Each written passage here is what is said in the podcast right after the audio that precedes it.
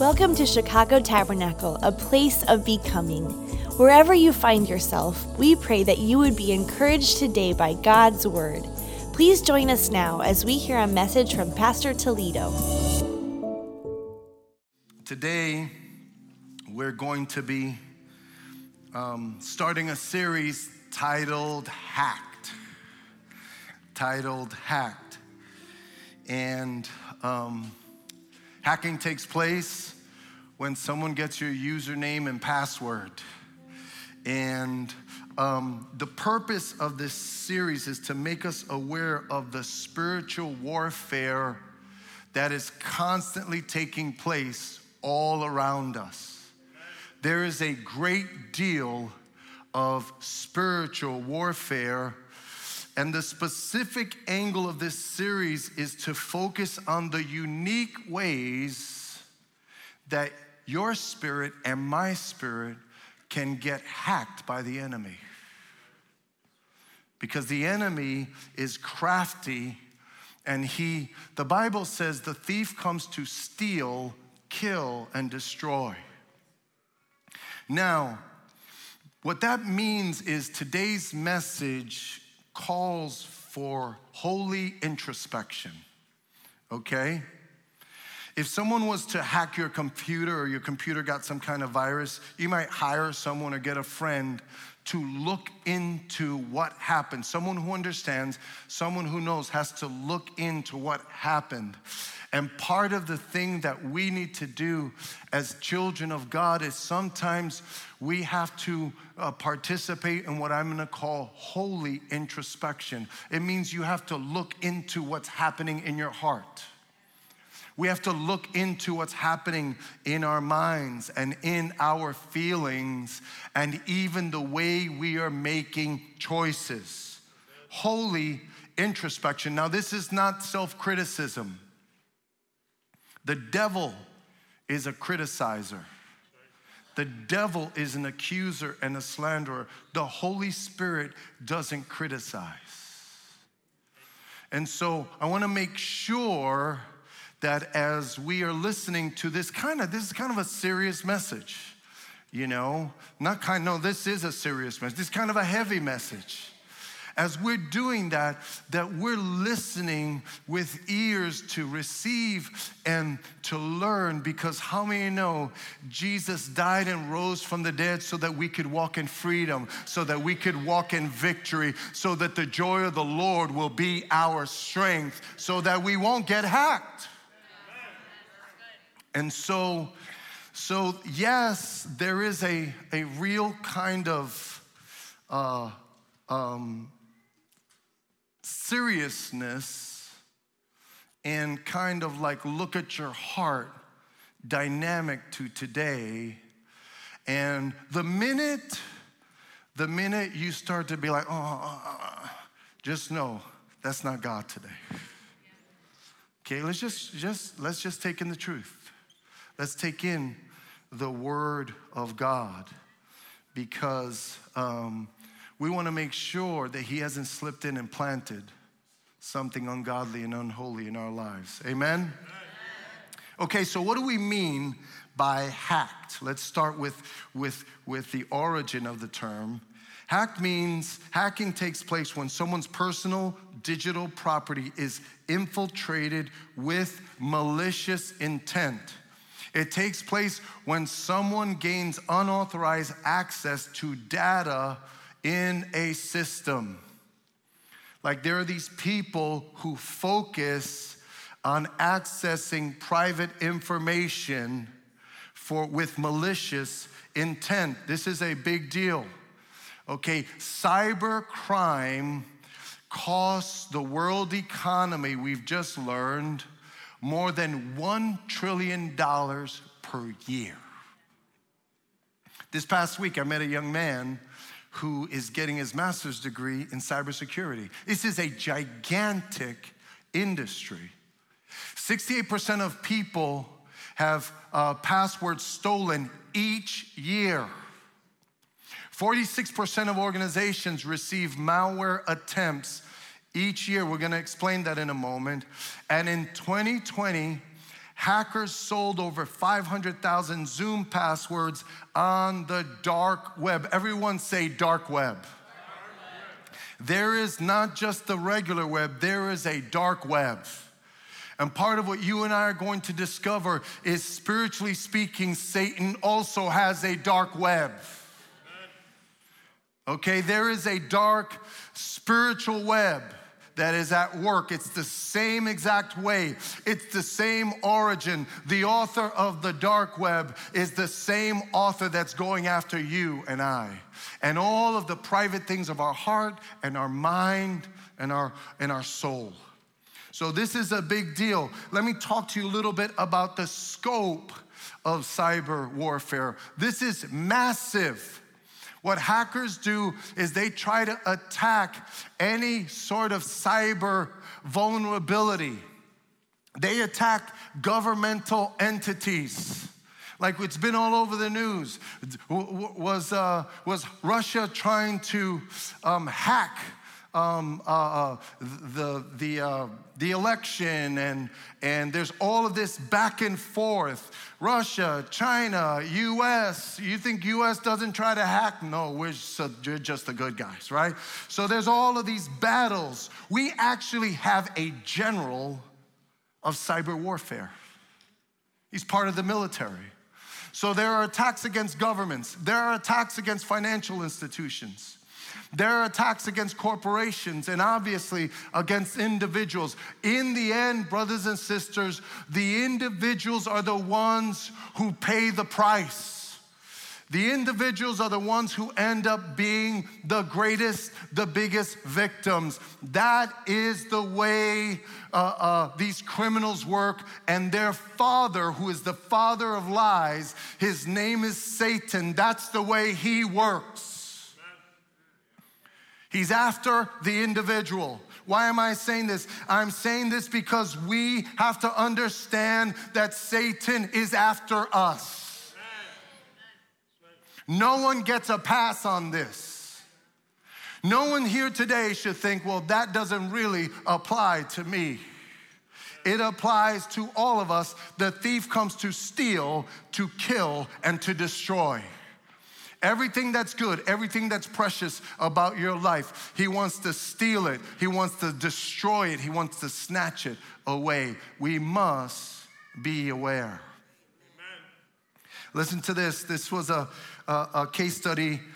Um, in 2014, Home Depot had a data breach. And so malware went undetected for five months on their POS system. Now, here's what the POS system is is every time someone swiped a card in 2014 for 5 months, every time someone swiped a card, they had beforehand slipped something in somehow so that the moment that a person would swipe the card, the swipe of that card gave them all of their information. So they got their credit card information, and the way the way these hackers work is they get your information on one thing, then they try to infiltrate your whole life. Any error that they could steal, right? So, so uh, uh, malware went undetected for five months on their POS system, allowing cyber criminals to obtain over 50 million credit card numbers from customers. It cost Home Depot over $200 million. And who knows the countless um, uh, lives that were impacted by these criminals. Now, here's the thing about this. What I've noticed is these organizations get hit, but when they get hit, they learn, they fix it, they address it, and they get better. My concern is not are the corporations getting better, but are the Christians getting better? Because I want to suggest that some Christians are getting hit and getting hit and getting hit, and we're not getting better. And we need to recognize how powerful, how insidious this thing really is. Five months, no one knew what was going on. What if you didn't know what was going on and the enemy was running amok in your life? Look at what Dostoevsky said. This is really powerful. He said the best way to keep a prisoner from escaping is to make sure he never knows he's in prison. This is powerful. So, a lot of times, people are being influenced by the enemy and they don't even know it. I'm gonna, I'm gonna read to you a passage of scripture in a moment, and you're gonna see. You're gonna see that the enemy wants to become your personal counselor. The enemy wants to become your coach, the person that you listen to and lean on. The truth of the matter is, brothers and sisters, is there is spiritual warfare. There is a spiritual dark web. Look at what Ephesians 6:12 says. Ephesians 6:12 says, "For our struggle is not against flesh and blood, but against the rulers, against the authorities, against the powers of this everyone dark world." This dark world, there is a spiritual dark web. Okay, we have to understand, and against the spiritual forces of evil in the heavenly realms. You know, when my kids were little, we used to tell them, guys, uh, mom and dad are not being morbid, but here's the facts of life God has a plan for your life, but so does the devil. And you got to decide who's going to influence you, who's going to shape your life. Just because you're a, the child of a pastor, you don't get a special pass. How many of you know one gets a special pass? We can walk in victory. Jesus rose from the dead. Jesus paid it all. We can walk in victory. But we have to be careful. It doesn't just happen. We have to pay attention. We have to be shrewd and be aware. Now, we're not talking about cyber warfare, we're talking about spiritual warfare. So let me define spiritual hacking. Spiritual hacking takes place when the devil gains access to the private places. Everybody say private places. To the private places that were created for our communion and blessing from God. Okay? There has always been a desire from God to meet with us and to walk with us and to bless us. And it all begins, it's day by day. Give us this day our daily bread.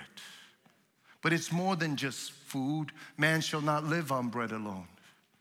Every day, God wants to meet with us. And in that private place between you and God, He promises if you seek me first in my kingdom, everything will be added. It's a place of blessing, it's a place of communion for just you and the Lord. Everyone here, no matter where you find yourself today, please listen to me. Maybe you're just visiting. Maybe, maybe you don't even know Jesus. Can I tell you, even if you don't know Jesus, Jesus knows you and he wants to know you more. He wants to be close to you. He's the friend that sticks closer than a brother every single day. Even on our worst day, how many know Jesus is as close as the mention of his name? Could somebody say amen to that? Hallelujah.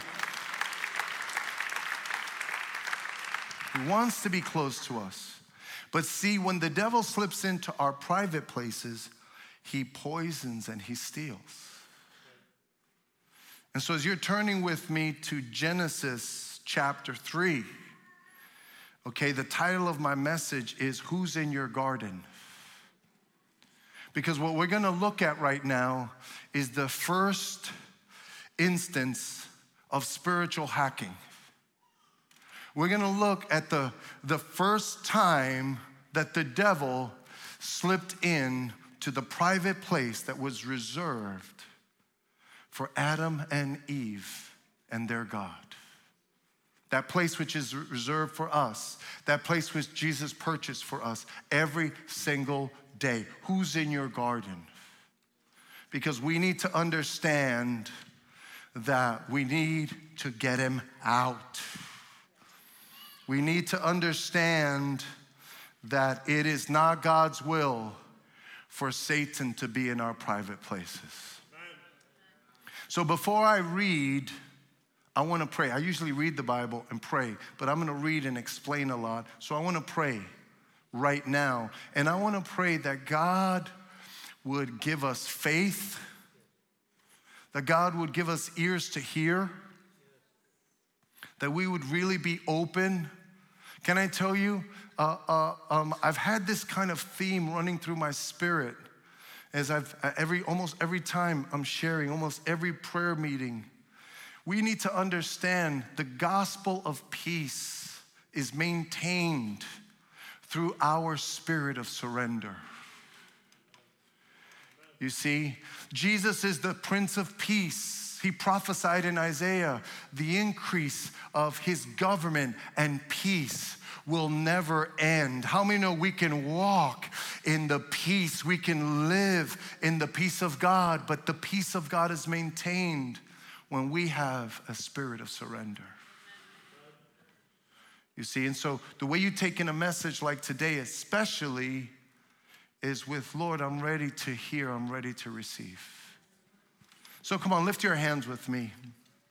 Father, in the name of Jesus, thank you for all of my brothers and sisters.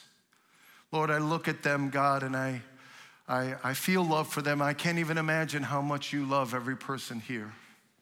Every unique person, every individual, every unique story, every unique history. You know us fully, God. And God, you, you went to the cross and you died. You purchased, oh God, our lives so that we could be close to you. It's your will that we would walk in victory. It's your will that we would walk in peace and joy and freedom. And so, God, today I pray, Father, that we would have a heart that yields to the Holy Spirit and a heart that grows in relationship with you. If we're close to you, we have everything that we need. Bless this word. I pray that your light would shine today. I pray that there are people here who would be delivered from the lies of the enemy. I pray that people, Lord, who maybe who've been far from you would, would walk out of here closer to you. God, do something powerful today. God, we thank you, Lord, that you are able to clean the house, to clean our minds and hearts so that we are just positioned to be blessed and to have precious fellowship and communion with you. Bless this word, God. Help my lips, God, to say this, Lord, with your heart and with your wisdom. In the mighty name of Jesus. And everyone said, Amen, amen and amen. Hallelujah. Hallelujah.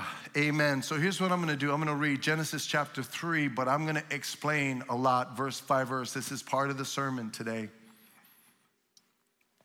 Because I want to make sure that we get exactly what the Lord wants us to get today. So now the Bible says here, it says, Now the snake was the most cunning animal that the Lord God had made. Some translations say crafty, it means sneaky, it means, you know, deceptive. And I want you to notice that the snake, he's crafty, he's cunning, and he slides in undetected to places that are meant to be for us and God. He slides in undetected. What we need to understand is that the Garden of Eden was paradise.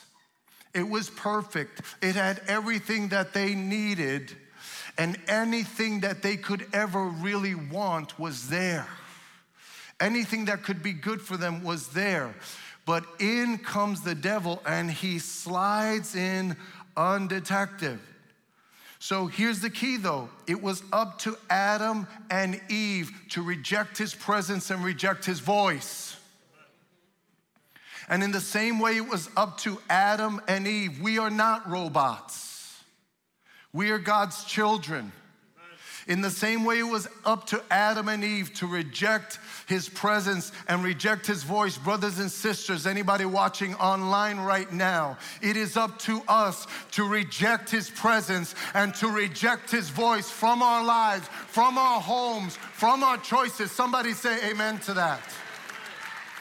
It was up to them to fight him off. It is up to you and I to fight him off. We are in spiritual warfare. And so, yes, we have to fight off the enemy. And he will over and over and over again attempt to hack into your private places with God. He's trying to get in. If you don't believe that you are going to leave this service, and by the time you leave this service, he's going to be busy. Trying to steal the truth, trying to make you forget, trying to get, get you to belittle what you heard. He is crafty, he is a sneaky, he is evil, and his goal is to rob the blessing of God upon your life, upon our children, upon our friends, our homes, our nation. That's what he is. We need to understand that. And so, this is how it works. He gets into the private place. This is how it looks. The rest of this passage is going to give us some specific insight on how he gets in and how we need to get him out. Let me keep going. So, uh, the snake asked the woman, Did God really tell you not to eat fruit from any tree in the garden. Did God really tell you not to eat any tree from the garden? So I want to first of all say that the enemy as soon as he starts talking to you, he starts to talk to sow mistrust. He's sowing the poison of mistrust. He's trying to cast doubt on what God said. He says, Did God tell you you can't eat from any tree in the garden? Well, if they don't eat from any tree of the garden, they're gonna starve. That's they had to eat fruit. But see, that's what the devil always does. He always exaggerates the restrictions of God. He exaggerates them so that he could deceive us. He wants to get us to think that God wants to withhold what's good for us. He's always trying to trick us into say, oh, God doesn't want anything good for your life. Did God really say that you can't eat from any tree? He always exaggerates what God restricts. If God says something isn't good for you, it's because it's not good for you, brothers and sisters. But there's a lot of good available to us. Listen to me. If someone here is believing, and I hear this all the time, okay? All the time, you hear non believers and sometimes even believers, they say, Man, it's just so many rules. Like God is always trying to keep so much fun from us. That is baloney. That is a big fat lie. There's lots of blessing uh, available to your life. There's lots of great things. There's lots of joy. There's family. There's blessing. There's lots of pleasure. But there are certain things that are just not good for His people. Somebody say amen to that. Hallelujah. I appreciate the golf clap, okay? But it's the truth. You see? And some people, they see this view of Christianity as, as, as, if God doesn't want anybody to have fun. That is a lie from the pit of hell. You see? But that's what he does. He always exaggerates and he's trying to convolute things. Watch, the woman says, We may eat the fruit of any tree in the garden, the woman answered, except the tree in the middle of it. We can eat any of them. Okay? God told us not to eat the fruit of that tree or even touch it. If we do, we will die. The snake replied, That's not true. You will not die. So now, not only is he sowing mistrust, now he's devaluing the word of God. Now he's saying that what God says is not true. How many know what God says is true? How many know the Word of God is right and true and powerful and life giving and freedom inducing, freedom creating? Whom the Son sets free is free indeed. You will know the truth, and the truth will set you free. But the devil wants to get us to the place where we don't believe that even what God said is true. That's what he does. He diminishes God's word. Then it says, then uh, uh, he said, God said that because he knows that when you eat it, you will be like God and what and know what is good and bad. He's back to sowing mistrust. You know why God doesn't want that for you? Because God wants to keep something from you. Mistrust, diminish the word. Over and over and over again. That's the way it works. It says, The woman saw how beautiful the tree was and how good its fruit would be to eat. And she thought how wonderful it would be to become wise. Right? So she went from a posture of obeying God to now yielding to her own feelings, her own sense of wisdom, which was actually the misdirection of Satan. She took some of the fruit and ate it. She gave some to her husband, and he also ate it. Everybody say, bad move, Adam. That was a bad move. You see, Adam should have stepped up. I heard I heard, I, I, I read the title of a book. I loved it. It was called The Silence of Adam. How many know God has to raise up Adams who speak up for God, who speak the word of God, men of God who will declare the word of God and walk in obedience to God? Bad move, Adam. And then watch this. As soon as they had eaten it, they were given understanding and realized that they were naked so they sewed fig leaves together and covered themselves. Now, what I want to point out to you is that they didn't become like God, they just lost their innocence. He said, You'll be like God. They didn't eat that and become powerful like God. They didn't get all wisdom.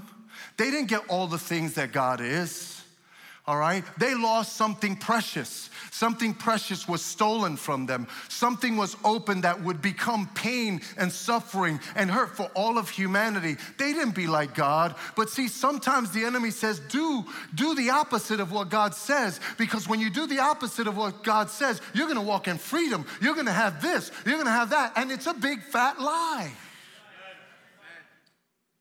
That's not what happened. It wrecked everything. They were misdirected. They chose to follow their own desires instead of obeying the Lord. Watch this. It says, That evening they heard the Lord walking in the garden, and they hid from him among the trees. Any choice that makes you hide from God must not be very good, is it? Plain and simple. You have decisions you're trying to make this week, relationships, business decisions, all kinds of things that we go to do. If it makes you hide from God, don't do it. Okay, no matter how good it sounds, no matter how wise it seems, if it makes you hide from God, don't do it. It's not blessed. Amen? Amen? So it says, uh, here it is it says, uh,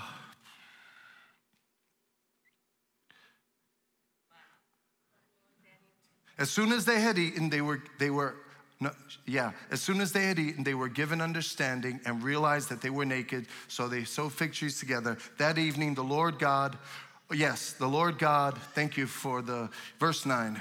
Uh, that evening, they heard the Lord God walking in the garden. They hid from among the trees. But the Lord God called out to the man, Where are you? Now, just know when God said, Where are you? it wasn't because God didn't know where he was. The purpose of that question was for Adam and Eve. Like maybe right now, God might be asking you, Where are you? He knows where you are, but do you know where you are? Do you realize where you are? Maybe you don't realize the position that you're in, okay? But notice he calls out, Where are you? He answered, I heard you in the garden. I was afraid and hid from you because I was naked. Again, disobedience always leads to fear and distance from God. Who told you that you were naked? God asked. Did you eat the fruit that I told you not to eat? It always goes back to the tension between disobedience and, and obedience, between trust and mistrust. So the man answered, and this is so funny to me. So the man answered, That woman you put here with me, I hear it. It was that woman right? That woman you put here with me gave me the fruit and I ate it. Now, if you go back a chapter before, when she was created, he goes, Ah, what a beauty, bone of my bone, flesh of my flesh. right? But his leadership fails. He doesn't step up and do what's right. And he goes, Lord, that woman that you gave me double blame in one sentence. That's the way we are. We blame the other person and we blame God. You see? What's the problem? Is that man. That's the problem. No, it's usually both of us. Come on, let's preach about marriage now for a minute. Yes. Amen. That'll be another series, okay? Let's keep going. So the Lord God asked the woman, Why did you do this? And she replied, The snake tricked me into eating it. The snake tricked me. You know what the snake wants to do? He wants to trick you. He wants to trick you, he wants to trick your kids. He wants to trick all of us. If you're watching online, the snake wants to trick you. Okay? And we can walk in victory. So, watch this. After verse 13, I want you to see, and I, I, want you to notice this before I put it up. Okay, leave that there for a second. So, God creates paradise, God gives them everything, God gives them Himself, and they still choose wrong. So, what's God's next move? Most of us think that God would put out his hammer of judgment and smash them to pieces. Okay? Right? The, the, the price of sin is death. Okay? That's the price of sin. And if God wanted, he could strike them dead. You see? But he doesn't pull that out. On the contrary, as soon as they failed, as soon as, as all of humanity would be impacted, this is the fall of mankind. Everything falls, nature falls, everything falls. Okay? We experience so many things. We experience tornadoes and thunderstorms, cyclones, that all of that is the fruit of the fall of Adam. Everything fell when Adam fell.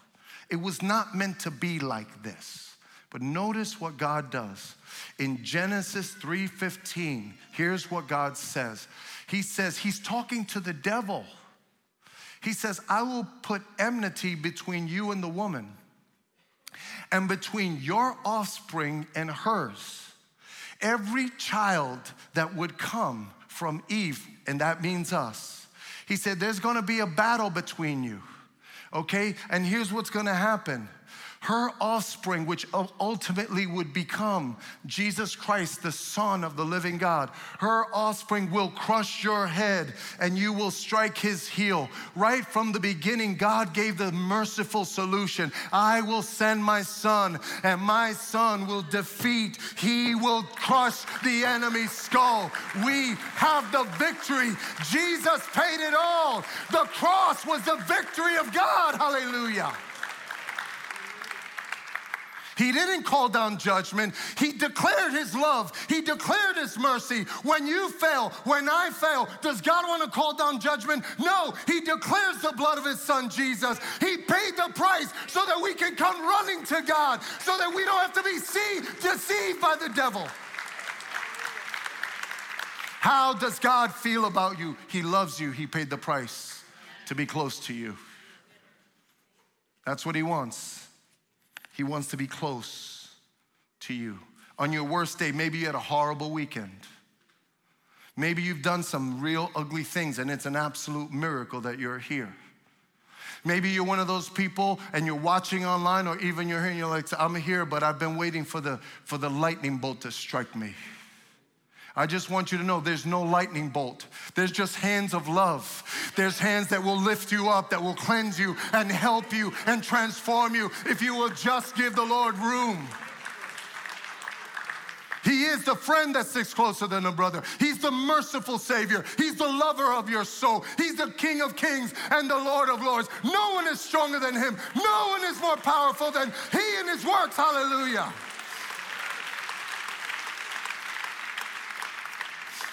Don't believe the lie that Jesus doesn't want to be near to you. He loves us. This is called the, the proto gospel. This is the prophetic gospel from the very beginning. He said, Satan, you tricked Adam, but you didn't trick me. I already had the answer. My son will go and pay the price. See, that, in my opinion, is what makes Christianity above philosophies, religion, everything. Because never forget, never forget, the Son of God came to this earth. He wasn't born in a palace, he was born in a manger. He chose to be like us. He became one of us, and he lived a perfect life the sinless life. And when they crucified him, he was innocent. And he was saying, Yes, make me guilty so that my children will be declared not guilty. Anybody thankful? Come on, let's celebrate the blood of Jesus. Hallelujah. Nothing like it, nothing like it. A little bit more, a little bit more, then I'm gonna make two quick application points, or sort of quick, okay? It says, And the Lord God made clothes out of animal skins for Adam and his wife. And he clothed them. What does that mean? That means that an animal was sacrificed in the garden. And they took, because without the shedding of blood, there's no remission of sins. An animal was sacrificed. They took the, the, um, the, the garments, quote, of the animal, the animal skins, and they covered Adam and Eve. Jesus covers. His love covers a multitude of sin. That's who God is, right? But watch this. Then the Lord God said, Now these human beings have become like one of us and have knowledge of what is good and what is bad. They must not be allowed to take the fruit from the tree that gives life, eat it, and live forever. There were two trees there was the tree of the knowledge of good and evil, but then there was the tree of eternal life. If they eat that tree, they will live forever. Okay, and so watch this. This is very important. A lot of people miss this verse. It says, So the Lord God sent out, sent them out of the Garden of Eden and made them cultivate the soil from which they had been formed. And then watch this. It says, Then at the east side of the garden, he put living creatures and a flaming sword. Everybody say, flaming sword. And a flaming sword which turned in all directions. This was to keep anyone from coming near the tree that gives life, eternal life. And what God said is that even though the enemy snuck in and brought sin into the world, he was declaring the enemy will not win the eternal battle. The eternal battle will be won by me and my son. And he flexes his powerful arms. He shows my flaming sword will guard eternity. We win in the end. Brothers and sisters, lift up your eyes. Jesus is coming back. Lift up your eyes. Jesus is coming soon. No more tears, no more sorrow, no cancer, no division, no hate, no anger in heaven. It will be joy unspeakable and full of glory. That's where we're going. Anybody ready to go to heaven? Come, Lord Jesus. Come today, oh God. Hallelujah. What a day that will be when my Jesus I shall see. He will win. He immediately reinstates his government. The increase of his government and peace will never end. When you look at this life, just know God never loses. Hallelujah. God never loses. So, Adam and Eve got hacked. We need to be aware of hacking in our lives. Hacking takes place when he gets into the private places of God, for, of, of our lives with God, and he does two things. So we're gonna hopefully bring this to a close, but, I, but please stick with me and listen. Okay? Number one, what he does is he tampers with your trust. The first scheme of the enemy is to tamper with your trust. Notice what he says to Eve. He's saying, Did God really say that? God knows this. God didn't, did, I mean, what, what's going on? What's God up to? If you are living in a state of mistrust, you've been hacked. If he can get you to walk in mistrust, he's got you. What happens is, is when people give in to mistrusting God and then mistrusting God's people, what starts to happen is he has officially isolated you. It is the work of God to of the devil to isolate. That's part of his strategy. Come on, you've watched those uh, those um, planet videos. And what are they doing? The, the, the lion is, is coming along, or the cheetah, or whatever they're hunting, they're hunting. They chase the whole flock, and whoever gets separated, that's who gets the, the enemy. He wants to isolate you. You see, and if you don't trust God, if you're not receiving his word, if you're not if you're isolated from God's people, then guess what? You've made the devil your personal coach. That's strong. But it's true. Because look, there's a disease there's a disease that um, I think I know the name, but I'm not going to say it because it's probably wrong. But there's a disease where someone can eat a healthy plate of food, but their system can only digest about 10% of the nutrients. So they eat enough, but they just don't get enough nutrients because their system can't break it down. That's what mistrust does. If you're full of mistrust right now, you could be hearing a message, but you're kind of like this. In your spirit, right? You're like, ah, should I believe that? Should I not? And meanwhile, the, the truth is coming at you and even though the truth is meant to nourish you and help you and strengthen you, if you get deep mistrust and roots of mistrust, it has a huge impact on your life. You see? Thank you. I got one amen. But it's true. And I know, I know this is not a lot of amens. We're talking about the devil here, but it's true. You understand? this is why you have to have a, a, a tender spirit of surrender. You have to have an open heart because you have to understand if you've been poisoned with mistrust, then you can really be impacted. And a lot of us have been hurt by mistrust. Here's the way it goes. Let me give you a, an image.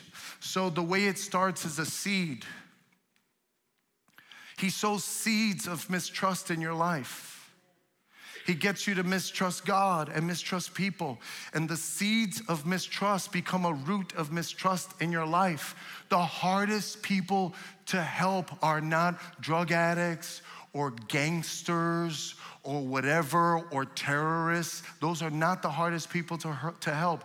The hardest people to help are people that have roots of mistrust. The gospel, the blood is powerful enough to set people free. The truth is powerful enough to set people free. But when people mistrust, branches start to grow out of their lives okay? And through the root of mistrust, then he grows into your life branches of misalignment, misdirection, mismanagement. What do I mean by misalignment? Look, sometimes people get caught up with the wrong cause. And they get so fixated on a cause that they actually separate themselves from God. And they have all the reasons and all the justifications and all the everything. But if it's not God's cause, if it's not fully God's cause, and if you can't do it God's way, how many know maybe you're aligning yourself incorrectly? But when someone comes and say, "Hey, I, it's not that I disagree with you, but the way you're aligning yourself with this, this is just not good for you or for anyone else. This is bearing the wrong kind of fruit." But when you mistrust, there's no realignment. This is a big deal. How does, how does uh, God misdirect people? He misdirects people through mistrust. People start making decisions that they shouldn't be making, but they no longer have access to the people who could really help them because they don't trust them. And so it's easy to misdirect someone. You understand? Some people mismanage their lives because they think, oh, I gotta go after this. I gotta go after this career. I have to go after this money. You know, I'm gonna put more energy into making money than seeking God. If I make money, I'm gonna have a big bank account as if your bank account could save you. How many know there is no bank account that can save us or protect us? But some people are convinced this is what I need to do. Hacked. You understand? The enemy loves to get us to always be like this, looking out of the side of our eyes at people, at the truth, at the word. So, look, now what I want to do is actually give you our antivirus protection system. You ready? All right, I'm glad that you're clapping. So here it is. Okay? God's government, everybody say God's government. God's word, God's people. All three are needed, not just two. If you want to be shielded from the attacks of the enemy, just know you need three things you need to be under God's government, you need to be yielded to God's word. And you need to submit, to be submitted to God's people. Every one of us, we have God ordained relationships. Godly people who will show us His word, who will push us to be under His government, those are the people that we can't get separated from. It's God's government, God's word, God's people. When you have all three, you will walk in victory. You may not be perfect. You might stumble and make mistakes, but you will walk in victory. We can walk in victory. We are more than conquerors through Christ Jesus. Hallelujah. But look, let's talk real truth here, right? Let's talk plain and honest. So, why don't we start? Why don't we start with pastors? Okay? If you look at any scandal, there have been scandals with pastors in the last couple years, heartbreaking scandals, major churches, influential churches, but big churches, small churches right? If you look at any scandal in church history when it comes to pastors, okay? God have mercy and protect myself and my wife and all the pastors here. Somebody say amen. And let me tell you something it is a pastime of people. People love to point fingers at pastors. But I'm gonna tell you right now put the jacket on for one week. If you think this job is easy, okay? This is a tough job. So, but let's take, let's just take it. Let's take pastors. Let's start with the ones who should be leading the way. Let's start with the ugliest fall. The ugliest fall is when pastors fall. So, whenever a pastor falls, it's because of one of these three, or all of them. Here's how it works. So, a, a pastor could have a, a great ministry thing going. You know, most, once in a blue moon, there's a guy who's just shady from Jump Street. But most of the time, when you hear a scandal about a pastor, he didn't mean to do that. Okay? He didn't start out saying, I'm gonna do something shady and hurtful and destructive. That's not the way that works. I'm, i know, I'm a pastor. That's not the way it works. Most of the guys are sincere and honest. But see, they get infected. We're all vulnerable to infection, to the malware. The enemy can slip in. So here's what happens what happens is that um, the pastor might say, Man, look at all this great blessing that's going on. You know why all this stuff is going on? Because of me. We got it going on. You know? Wow. Look at what I'm doing. Now, you need to know that the Bible says the gifts and call of God are without repentance. Now, what that means is that sometimes a pastor could be used because he's gifted by God, but still in his heart he hasn't repented. And God could still use him. I don't understand that, but it is in the Bible. That's in the Bible. The gifts and call of God are without repentance. And so here's what it means He's being used by God, but his heart has departed from under the government of God. He's walked away from his covering. Any leader who walks away from his covering, okay, the, the, the deacons, the board, the other pastors, like in my case, right? We're part of the assemblies of God, the district of the assemblies of God, the district leaders. Whenever it's like, you guys don't tell me what to do, I can do whatever I want. I was here first, I was here before all of you, I can do whatever I want. Whenever that spirit gets in, see, a leader starts to say, I got this. Now, the minute you get out from under God's government, now you start to devalue and misinterpret the word. I'm going to talk to you about a little bit more about that in a moment. But all of a sudden, you know, the devil uses the Bible all the time.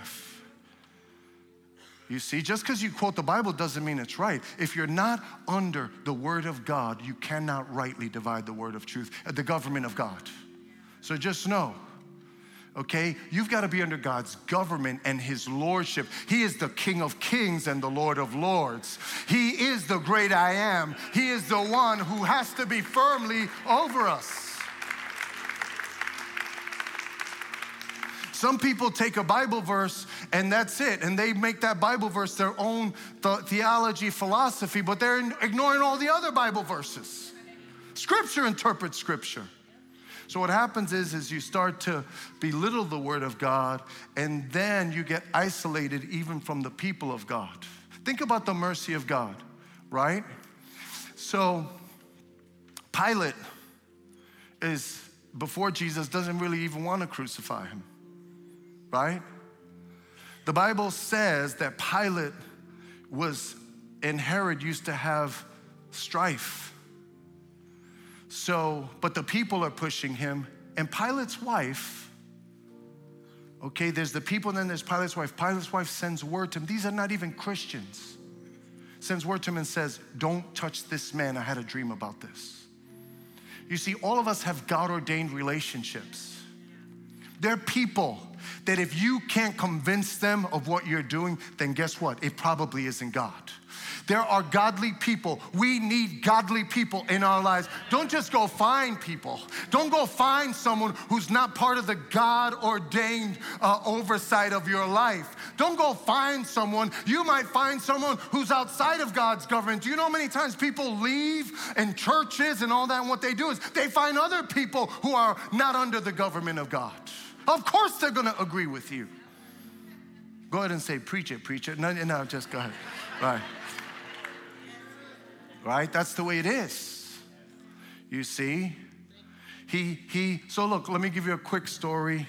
And I know we're going along, but this is so important. We've covered a lot of important things. Listen to this. So, there was a man, his name was William Branham, a powerful ministry in the 50s, I think, 60s. One of the most remarkable healing ministries ever. William Branham uh, and I know this from personal testimony. My wife's late grandfather, who was a missionary for many years, the kind of overseer of the Brooklyn Tabernacle, he was in meetings, sat on the platform when William Branham ministered. And my father in law was in meetings where he ministered as a very young man. And he even told me, I remember Pastor Cymbala saying, Look, there was such, when he was on the platform, there was sense, such a sense of the presence of God. It was like, it was so sacred and so holy. It was like, it made you go like this. You know, it was just heavy. And what William Branham used to do in his best days is he would be in a meeting, and I saw this on film. He would be in a meeting, and somebody would come. And uh, he would stay there, and he would like look at a person, woman standing in front of him, and he would turn to the people and say, Now, you guys know, right? You know that um, uh, there's nothing I can do. If the Lord doesn't come right now, I can't do anything. And so he would just wait, wait. Sometimes they would just be waiting. And then all of a sudden you go, The Lord is here. And he would say, Your name is so and so. Your phone number is so and so. Your address is so and so and you have this problem. The doctor told you this, or you have this going on, and and and the people would be stunned, and the person would be stunned, and he would lay hands, and they would be healed. I'm talking about so many, inc- and I'm not talking about scams. Not like nowadays they have like microphones, and the guy you fill out the card in the front, and the guy somebody in your ear says the person with the green hat and the yellow shirt. There's this is their name. Not I'm not. I'm talking about the real deal, right? But watch this. Used by God so powerfully. But at a certain point, he stopped recognizing. You know what this, you know what, you, you, we, we get used by God, but all we say is we just, we have a front seat, but we ain't driving the car. How we know I'm so thrilled to be in the front seat, but Jesus, you gotta drive the car. Somebody say amen.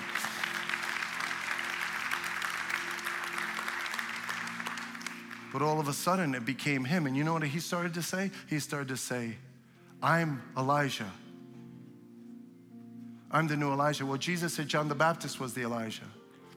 And this guy who was used by God and did so many amazing things and so many great things, guess what? He went completely off. Why? Because he got out from God's government. He started to dev. No, no, no, that's not what the Bible means. Yes, it is what the Bible means. You see? It is what the Bible means. He got away from God's people. It always happens the same way.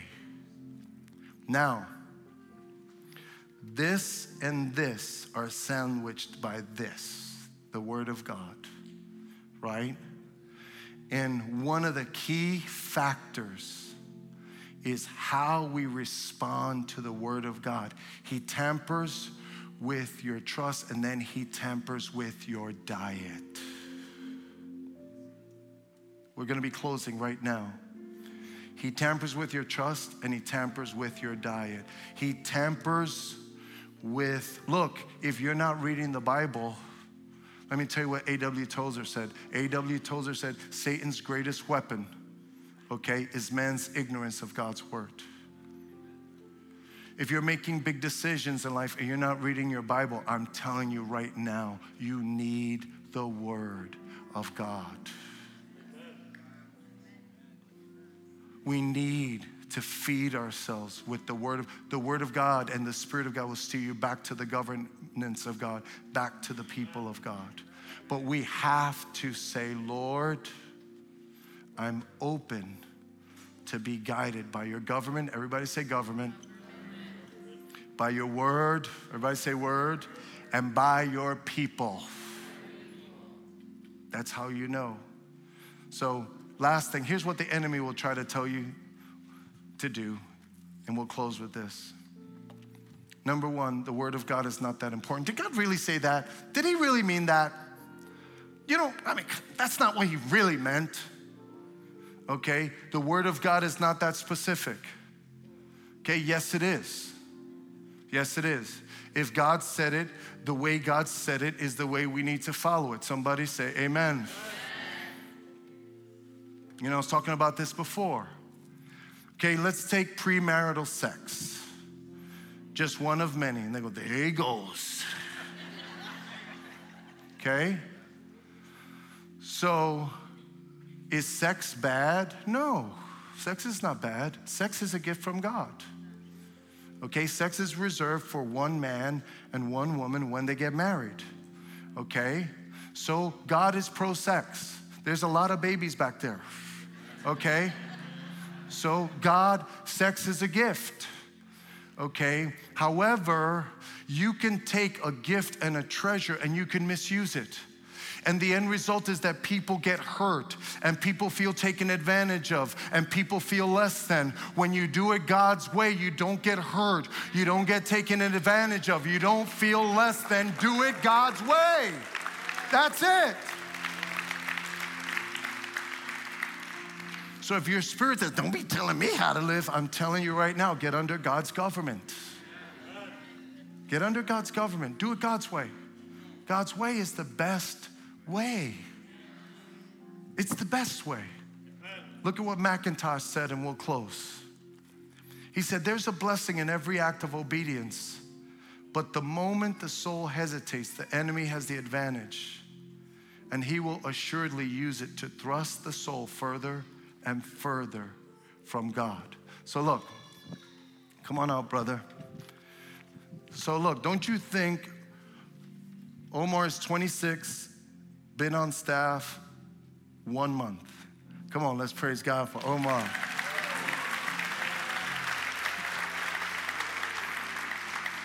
Think of all the places and all the things this 26 year old could be doing. But he is a servant in the house of God. Hallelujah. Right?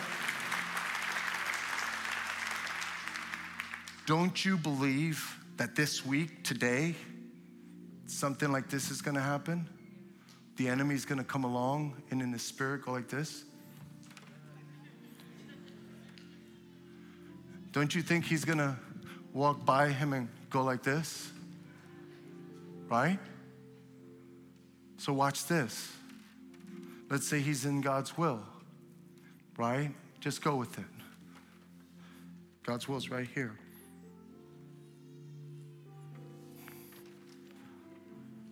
He's over there, God's will right here. See, people's lives, that's this is what they look like. You see? Just for good measure. then guess what the devil says? Omar, look at how far you are from God. Don't even talk to him. He doesn't want anything to do with you. And meanwhile, he's the one who's been pushing him. You see? Now, here's what the Bible says. Come on back. The Bible says, put on the full armor of God. The Bible says we're more than conquerors through Christ Jesus. The Bible says, resist the devil and he will flee. In the name of Jesus, get away from my house. Get away from my family. Get away from my marriage. Get away from my kids in Jesus' name.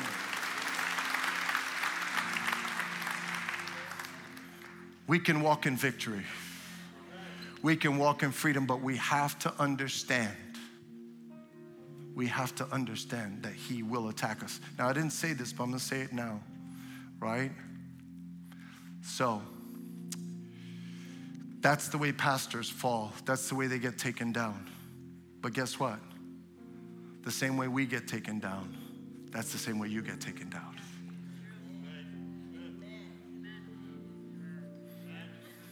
Yep. It may not be on blast, but it's still truth. The disaster may not be that public, but it's just as devastating. If you are not under the government of God, if you're not submitted to the Word of God, if you're not close to God's ordained people for your life, I'm telling you right now, He's trying to destroy you. He's trying to destroy you. He's trying to take your life out. God has precious, beautiful, powerful plans. The Bible says His will is good, pleasing, and perfect. Good, pleasing, and perfect. But can I tell you something? The devil has a plan too.